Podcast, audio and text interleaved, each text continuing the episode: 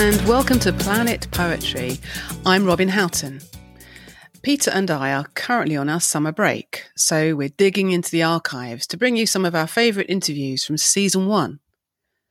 One poet who was fascinating to interview was Kathryn Maris. Here's what she had to say to me back in March 2021.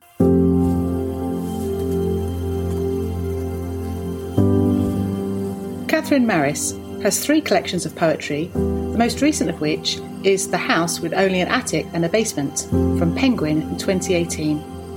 In 2019, she won the Ivan Juritz Prize for Creative Experiment for the House of Atreus monologues. Also, a series of paintings and sculptures by Pete Swan, inspired by the house with only an attic and a basement, opened at One Paved Court Gallery in September 2020. She also writes essays and reviews and after many years as a freelance writing tutor at the Poetry School and elsewhere, Kathryn is now pursuing a PhD in creative writing at Durham University. Hello, Kathryn Maris, and welcome to Planet Poetry. Thank you. Thanks so much for having me. I'm so pleased you're able to come and speak with us today because I loved your book, The House with an Attic and a Basement, which has got this one of those titles that you just want to pick it up. On the back cover, I thought it was interesting. Daljit Nagra said, this is the funniest book I've read in years. And I'm not saying it wasn't funny, but I also found quite a sad undertone to it for me. I don't know. What do you think about that quote? Well, um, it's the nature of the book blurb, right? They serve a marketing purpose. Uh-huh. Um, and I think like absolutely everybody, I have a lot of ambivalence about book endorsements. Every writer does. But I think unfortunately blurbs don't seem to be going anywhere. And Daljit has had a lot of experience and has supported a lot of poets over the years. And he would know what kind of a blurb works as an effective soundbite, I guess. Um, yeah. I guess I've never set out to write a funny poem. I think my tone probably naturally veers towards something like maybe satire. And my mode is often actually self-satirical, like I'm making fun of myself more often than not. And if there's laughter, it might actually be a kind of uncomfortable laughter mm, mm-hmm. because um, I do push my poems into uncomfortable territories and I try to go as far as I can to the line, whatever yeah. that line is, without actually crossing it. Sometimes I write earnest lyrics, um, but this book was probably a different kind of project. Yeah. Yeah. Maybe you could read a poem here. And I was wondering about towards the beginning of the collection, there's one called The X Man. And it's one of a series, isn't it? Because we've got the H man later on and the, the A man. And it feels as if it introduces some of the subjects that, um, that crop up, such as the role of girls and overbearing men and various other kind of little cross themes. Sure. Yeah. Well, the X-Man is one of a sequence of poems that I privately refer to as the alphabet males, which is sort of a play on alpha male. Um, and the poems are meant to be light-hearted critiques of different kinds of male narcissism. So hence the superhero like titles. And, but I think deep down, I'm probably like a frustrated fiction writer so these are little lineated stories in which different kinds of genres intersect. They're part biography, part tall tale, part satire, part flash fiction. Um, none of these alphabet male poems are based on anyone in particular, but people sometimes ask me if the X-Man is, um, the X-Man who's an artist is based on Lucian Freud. Um, but it isn't really. The writer daughters are probably some version of me the X-Man. His superpower was that his testicles manufactured sperm with exclusively X chromosomes. And that was ironic because not only was he a beast to women, but his 40 baby girls grew up seeking men like the father they barely saw unless they went to his studio to be painted, which wasn't okay with their mothers, who were not only jealous, but guilty of giving birth to girls who were products of an X chromosome making monster and would soon suffer at the hands of other monsters with X-type sperm, thereby assuring the continuation of suffering. And meanwhile, all the girls became writers who slouched from sitting at desks and being daughters and lovers of beasts. it's one long sentence, isn't it? Yes, I am not 100% sure I've noticed that before. I, I, noticed it as I was reading it because obviously the book came out a couple of years ago and it's, it's some time since I've revisited these poems. So I feel like a little surprised by them or something. And, um, and I thought, oh, that's a hard one to find a breath. find a place to breathe. Is this the first X in the book? Because we've got a lot of X's. Is it to do with something that's been excised or exited from? Uh, there's kind of a sort of connotation of um, leaving something or cancelling something out in my mind. I think so. Yeah. And, you know, you've got the Catherine wheel, which is a circle figure. So you have the X and the O, which is sort of a hug and a kiss, right? Um, yeah. and I think the, the wheel figure is a kind of, you know, it represents a kind of, um, at least in one of the poems, a kind of zero, right? So, uh, yeah. maybe there is something about erasing or excising in the book. And, and I guess the idea of an ex partner comes up, but doesn't, but that comes up in a quite a fictional way. Um, in that I, um, I have a poem about with the single N word, the X N word that comes up again and again.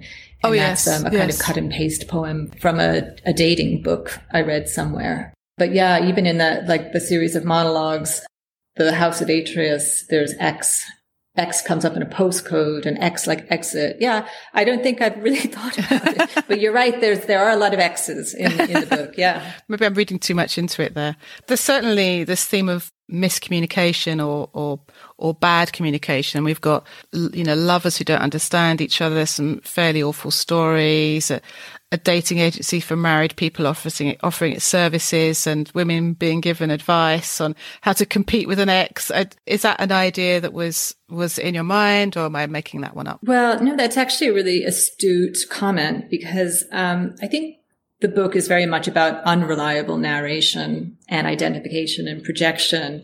And the distorted lenses through which I and probably everyone else perceives things I think the book, I was just checking, I think the book has an epigraph from Freud oh, about yeah. identification, which I would, which I hoped might give the reader a clue that what follows is going to be delivered through a very subjective lens even the very first poem, which probably reads like a sort of confessional lyric, is full of red flags that are meant to indicate the narrator is extremely unreliable. Yeah. And isn't remembering it quite right. Um, and she's not using terms correctly.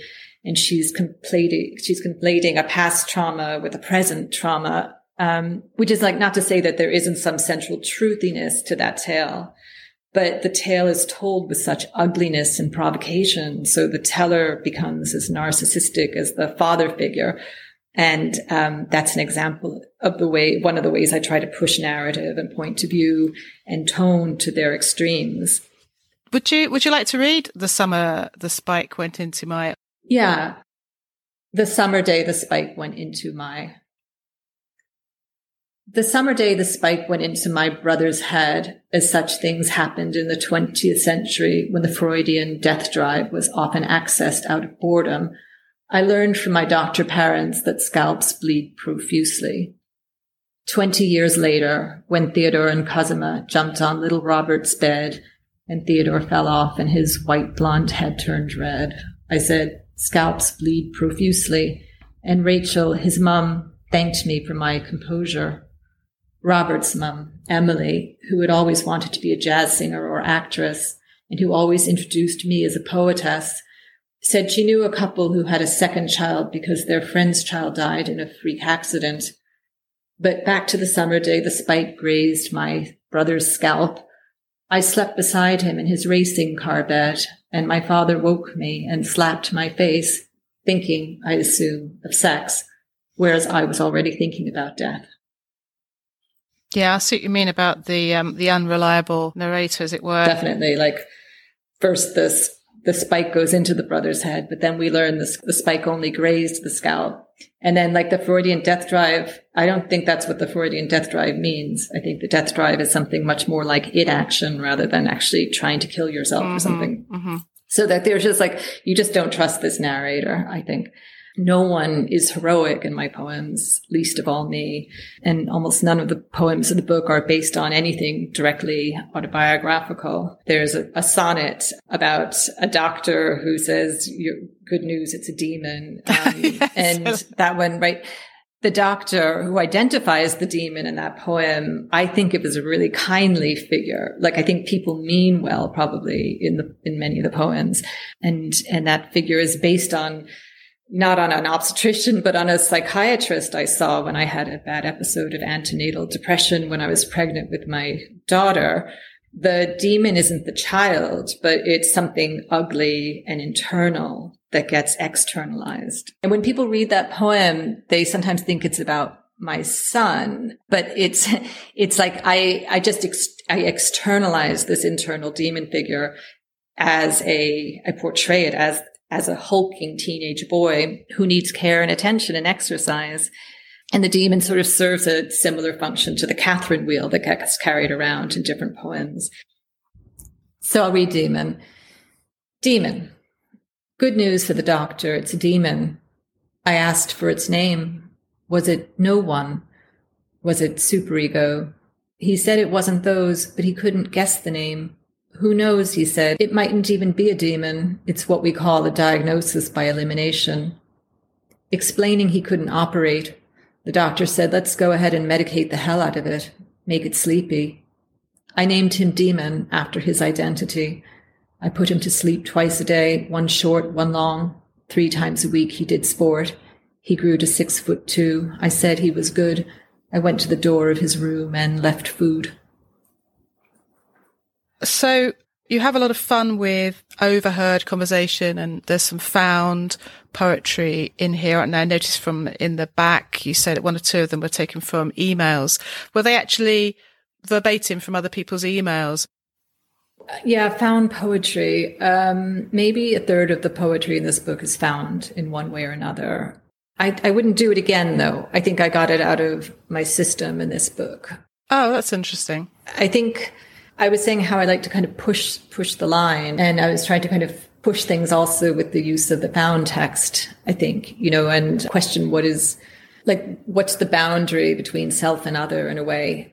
But mainly, it was a way to explore voice because I'm obsessed with voice. And I wanted to find a way to write lyrics that were plural and choral in some way.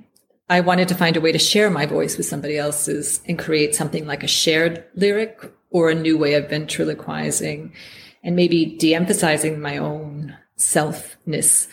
Um, I think a lot of poets are deeply interested in exploring the self in their poems, uh, where I wasn't that interested in doing that in this book. I wanted to make fictions and push voice as far as I could, sometimes using a modernist template, like in the poem Ladies' Voices, which is kind of based a little bit on the template of, of Gertrude Stein's little play also called Ladies' Voices. And um, yeah, sometimes there could be an element of satire which comes from having an outsider status. So, like maybe I was trying to capture something about English voice or something which you know which felt very different to my own voice. And I think it might be important as context to think that the book was made in the run up to the referendum and just after, and that I took the Brexit vote deeply personally, even though people had all kinds of reasons. But for me, I guess the insularity I always felt at a gut level as though no one really wanted me here or my European American children or their European father. There maybe was some element of satire in some of the found poetry, but also again, that kind of wanting to be wanting to be connected or wanting to, you know, it, there was probably a bit of both, some kind of longing for a connection and at the same time, some sort of outsider satirical eye. Those are all reasons why I enjoyed it. I think there is, as you say, this element of lots of little fictions and we are given so many interesting characters, often in a very kind of sly way. I mean, I'm, looking at this little one, information from the headmaster, which is kind of, there was an incident on the river last week. I think, what was this incident? Which we never actually get to know, but there's lots of hints in there. And in the end, it's all fine because the teachers knew what they were doing. And, and I could just picture this coming uh, in a sort of an email, um, to the, to the parents, you know, supposedly to reassure them and yet throwing up more questions than it answers. And I liked that kind of take on the, uh, stiff upper lip British understatement or whatever. That, that's how I read it. Which I love, which I, I absolutely love. Like I've loved that about the British voice or something ever since I read Agatha Christie books. Like I am capturing something that in a way I admire very much. But I think that poem, which was just severely cut from a very long letter, it, it's meant to emphasize that thing about miscommunication and distortion. You know, like, is that really how it happened? And I mm. guess I use certain end words that are kind of sinister so that there's like a sub narrative in a way. Mm. That was just me flirting with voice and experimenting with voice and taking on other voices. And this is a question I've asked other guests on Planet Poetry, and it's about form. Unlike the Book of Jobs, one of your earlier books, I think in this book, there is more experimentation, perhaps with form. There's a lot of different things going on. I think you have to kind of get started with the poem and then maybe the form starts to present itself to you. When I say mm-hmm. you, I mean me. that poem Demon, which turned out to be a sonnet, but it started out as Sestina and I kept trying it as a Sestina and it didn't work. So like something like 10 years later, I went back to it and immediately it was obvious that it should have been a sonnet, but I just didn't see it back, you know, 10 years before when I was less experienced. But I think it's also kind of like you have to want to write in the form. My middle book, God Loves You, is full of sonnets. That was me as an American experimenting. It was an experiment for me to be writing sonnets and sestinas and pantoums and things like that. Um, because I think at my age in the States, the people of my generation, like things like writing sonnets were not that available to us. It was like a particular kind of neo-formalist group who did that. They tended to be men and they tended to be on the kind of more conservative side of the spectrum and somehow moving here where people did regularly use sonnets still, you know, like it, it just, it freed me up to feel like it was okay to write in forms. But I don't have too many forms. I do have, um, they're sometimes called prose poems, but I actually think, like, I don't mind how people want to label my work. I'm really not precious about that at all. But I'd say if it was up to me, I would call them more little stories. Hmm. Like I call them, I would call them fiction. I think my second book, God Loves You, had this sequence of prose poems that were I'd say very much influenced by Maurice Riordan's Idylls in his third book, The Holy Land. Um, but these in this book, The House, I feel like they're just little, it was me trying to write little flash fiction as opposed to prose poems. They don't, didn't necessarily have that like torque or whatever it is that prose poems have. They were just more like little stories to me. Mm. I guess when people say forms, I, I somehow almost automatically seem to think that they're referring to received forms. So I, would say I have like a mix of received forms and something like Ladies' Voices, which is in the template of a Gertrude Stein play. And I'd, I'd like to read that one, I think, mm. because mm. Um, it also is an example of the use of found text, yeah. which we talked about earlier. It uses texts from a WhatsApp group for school parents and it repurposes them using as its structure that playlet I referred to by Gertrude Stein, which she wrote in 1916. And I wrote my oh. little play 100 years later in 2016. Oh. And I gave it the same title as hers. Yeah, uh, I'll read that one. Ladies' Voices. Curtain Raiser. Everyone has gone, but the barbecue is here. Is someone coming back for it? William is going back for it tomorrow.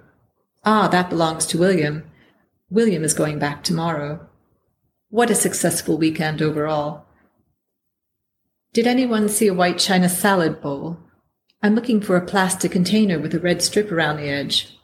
Weren't we fortunate with the weather? Weren't we lucky? Wow, what a race. What a race indeed. Act two accident on the M4 by the exit to the M25. We're stuck in it too. We are through. I'm driving Rupert, Henry, and the dog. Are you there yet? You will be fine. I was caught too. The rain is driving at an angle. Where are you all? We're all here. Where are you? Act three. First Brexit, now this. What a week. So sad. I feel the way I did last Friday, totally bereft.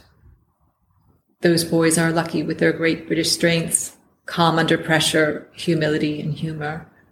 Nick was telling us how he read the Odyssey. That will stand them in good stead. Act 4. What a shame. Big loss. It's a very difficult time. Equally painful. I saw them laughing. Epilogue.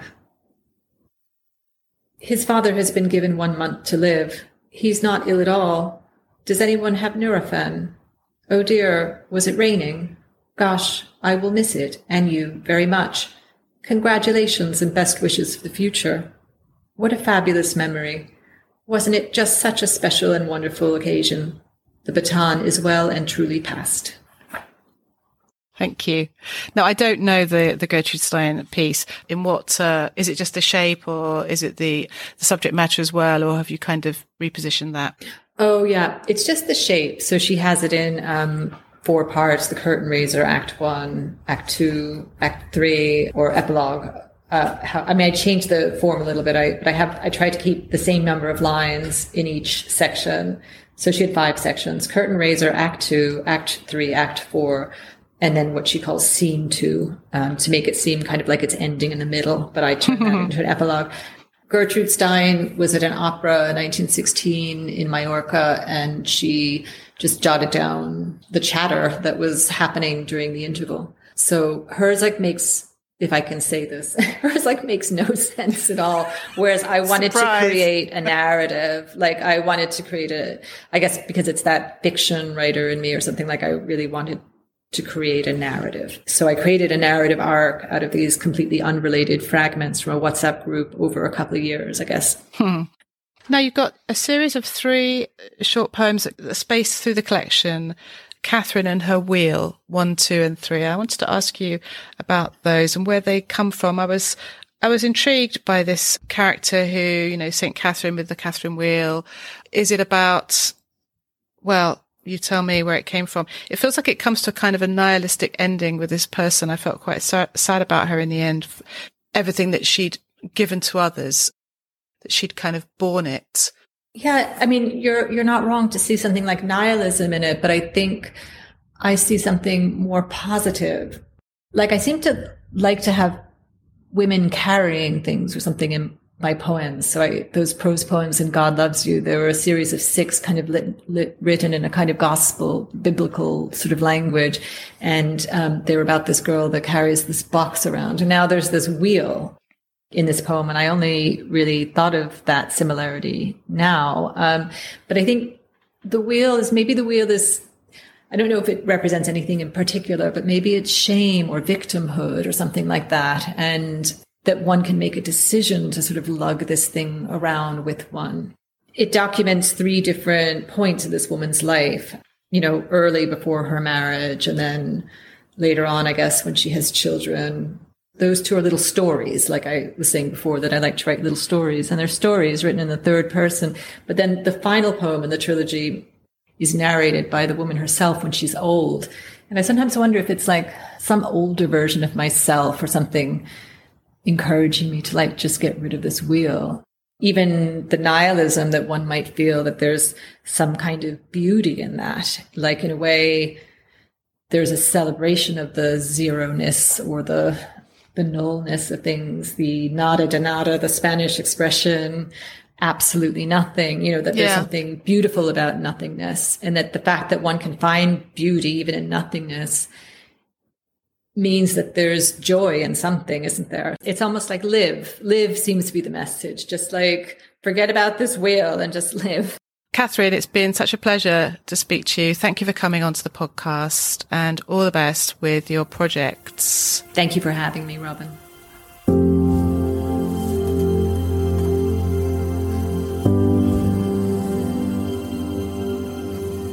I learned a great deal when I was reading Kathryn's poetry and and preparing for that interview, there's there's an intensity about her work, and I found what she had to say, in particular about making fictions and pushing voices, really new and refreshing. Now, you might notice that Planet Poetry is entirely free of adverts or sponsors messages. That's because it's self funded by myself and Peter Kenny. Our costs include paying for the recording and hosting platforms and buying poets' books prior to interviewing them. So if you enjoy our podcast, you might consider buying us a cup of coffee or two on buymeacoffee.com slash planetpoetry. Better still, pledge a regular amount as a member and you're really helping us to pay our bills. Just go to buymeacoffee.com slash planetpoetry to slip us a tip. And we'd be ever so grateful. Thank you. So that's it for now. Watch out for more archive interviews from us. And Peter and I are back with season four of Planet Poetry, including all new interviews and our regular banter from October the 12th.